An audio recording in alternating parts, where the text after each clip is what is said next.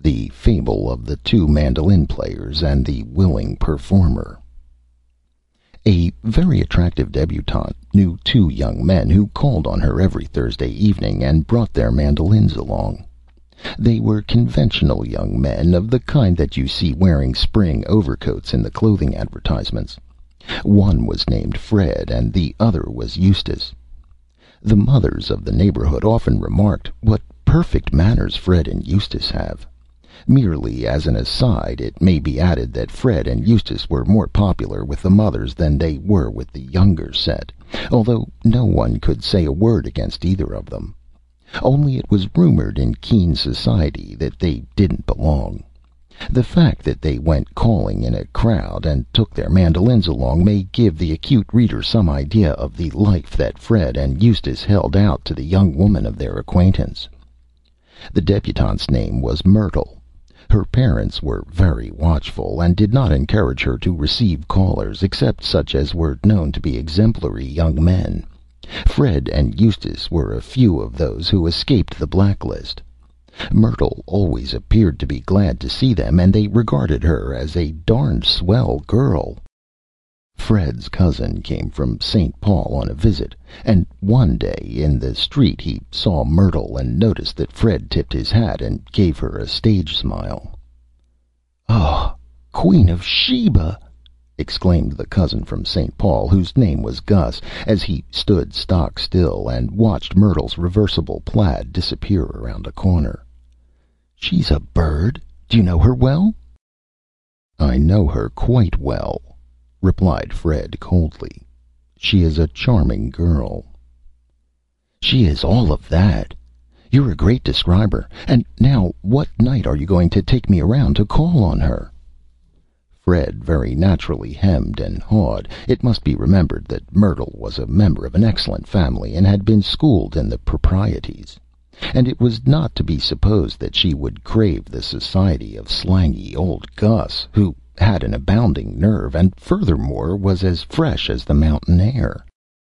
He was the kind of fellow who would see a girl twice, and then upon meeting her the third time he would go up and straighten her cravat for her, and call her by her first name. Put him into a strange company, en route to a picnic, and by the time the baskets were unpacked he would have a blonde all to himself, and she would have traded her fan for his college pin.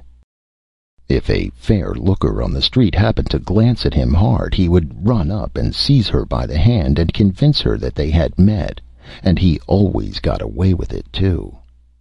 In a department store, while waiting for the cash boy to come back with the change, he would find out the girl's name, her favorite flower, and where a letter would reach her. Upon entering a parlor car at St. Paul he would select a chair next to the most promising one in sight, and ask her if she cared to have the shade lowered. Before the train cleared the yards he would have the porter bringing a footstool for the lady.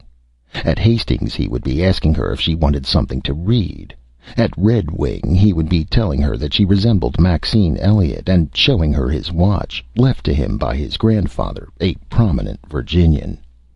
At La Crosse he would be reading the menu card to her, and telling her how different it is when you have someone to join you in a bite. At Milwaukee he would go out and buy a bouquet for her, and when they rode into Chicago they would be looking out of the same window, and he would be arranging for her baggage with the transfer man. After that they would be old friends. Now Fred and Eustace had been at school with Gus, and they had seen his work, and they were not disposed to introduce him into one of the most exclusive homes in the city.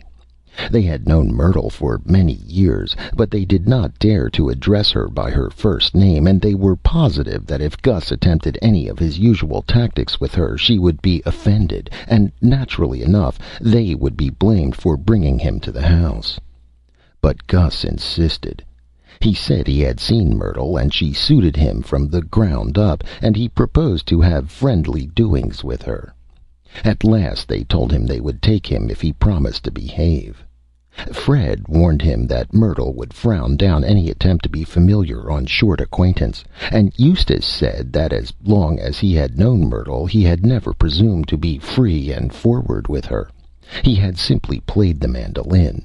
That was as far along as he had ever got. Gus told them not to worry about him.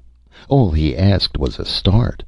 He said he was a willing performer, but as yet he never had been disqualified for crowding.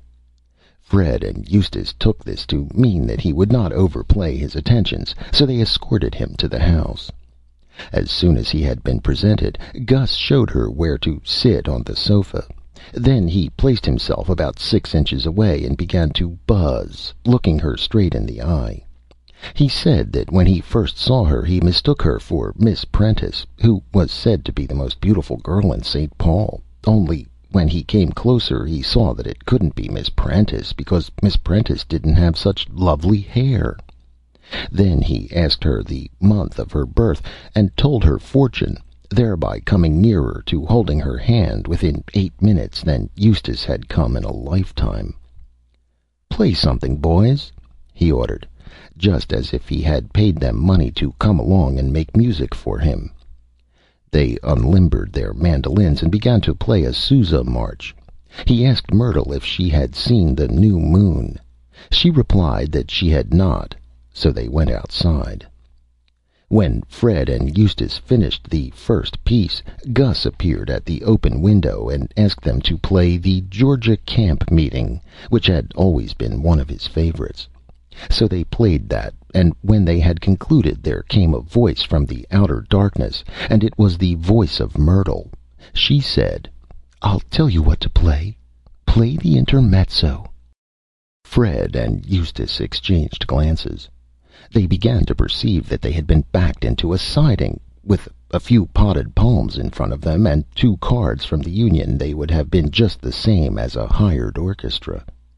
But they played the Intermezzo and felt peevish. Then they went to the window and looked out. Gus and Myrtle were sitting in the hammock, which had quite a pitch toward the center. Gus had braced himself by holding to the back of the hammock. He did not have his arm around Myrtle, but he had it extended in a line parallel with her back. What he had done wouldn't justify a girl in saying "Sir!" But it started a real scandal with Fred and Eustace. They saw that the only way to get even with her was to go home without saying good night, so they slipped out the side door, shivering with indignation. After that, for several weeks, Gus kept Myrtle so busy that she had no time to think of considering other candidates. He sent books to her mother, and allowed the old gentleman to take chips away from him at poker. They were married in the autumn, and father in law took Gus into the firm, saying that he had needed a good pusher for a long time. At the wedding the two mandolin players were permitted to act as ushers. Moral: To get a fair trial of speed, use a pacemaker.